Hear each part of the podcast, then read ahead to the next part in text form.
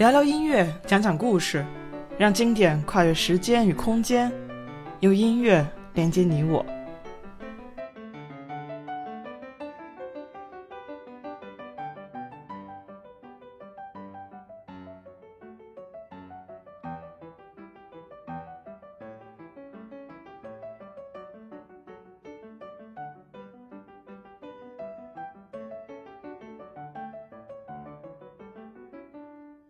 大家好，我是王一农，一名在德国的古典音乐从业者，欢迎收听一农音乐电台。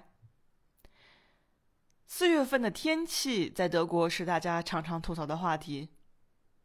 处在南部黑森林地区的我，时常经历着上一秒太阳高照，下一秒却大雪纷飞的天气，变幻无常。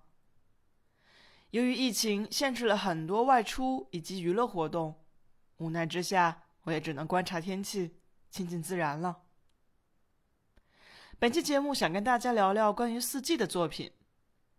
除了以前在节目中介绍到柴可夫斯基的钢琴套曲《四季》，今天要说的这首小提琴协奏曲《四季》也是相当的有名。时间回溯到十六世纪的欧洲，小提琴协奏曲《四季》由意大利作曲家维瓦尔第于一七二五年发表并印刷出版的作品。这部作品依据不同的季节分为四首协奏曲，而每首协奏曲又由三个乐章组成。第一首协奏曲《春》描写的是春天的景色以及在春天这个季节人们活动的场景。第一乐章应该是大家最为熟知的了。整首曲子在三个乐章中，作曲家通过小提琴独奏以及和乐队的对比，模仿了春天的鸟叫声。柔和的风声，被吹动的树叶沙沙声，猎狗的叫声，还有对于羊群和牧羊人的描写。由于作曲家维瓦尔第本人就是一名技艺超群的小提琴演奏家，在他的作品里也有很多炫技的表现。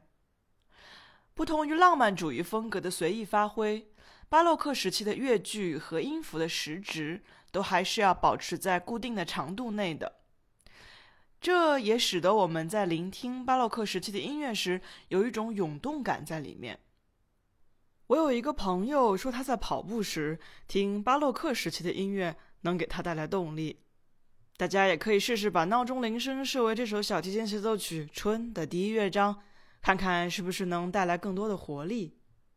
本期节目末尾为大家播放小提琴协奏曲《春》的第一乐章的片段。下期节目继续跟大家聊聊这部作品的下集乐章。好了，今天的节目就到这儿，下期见。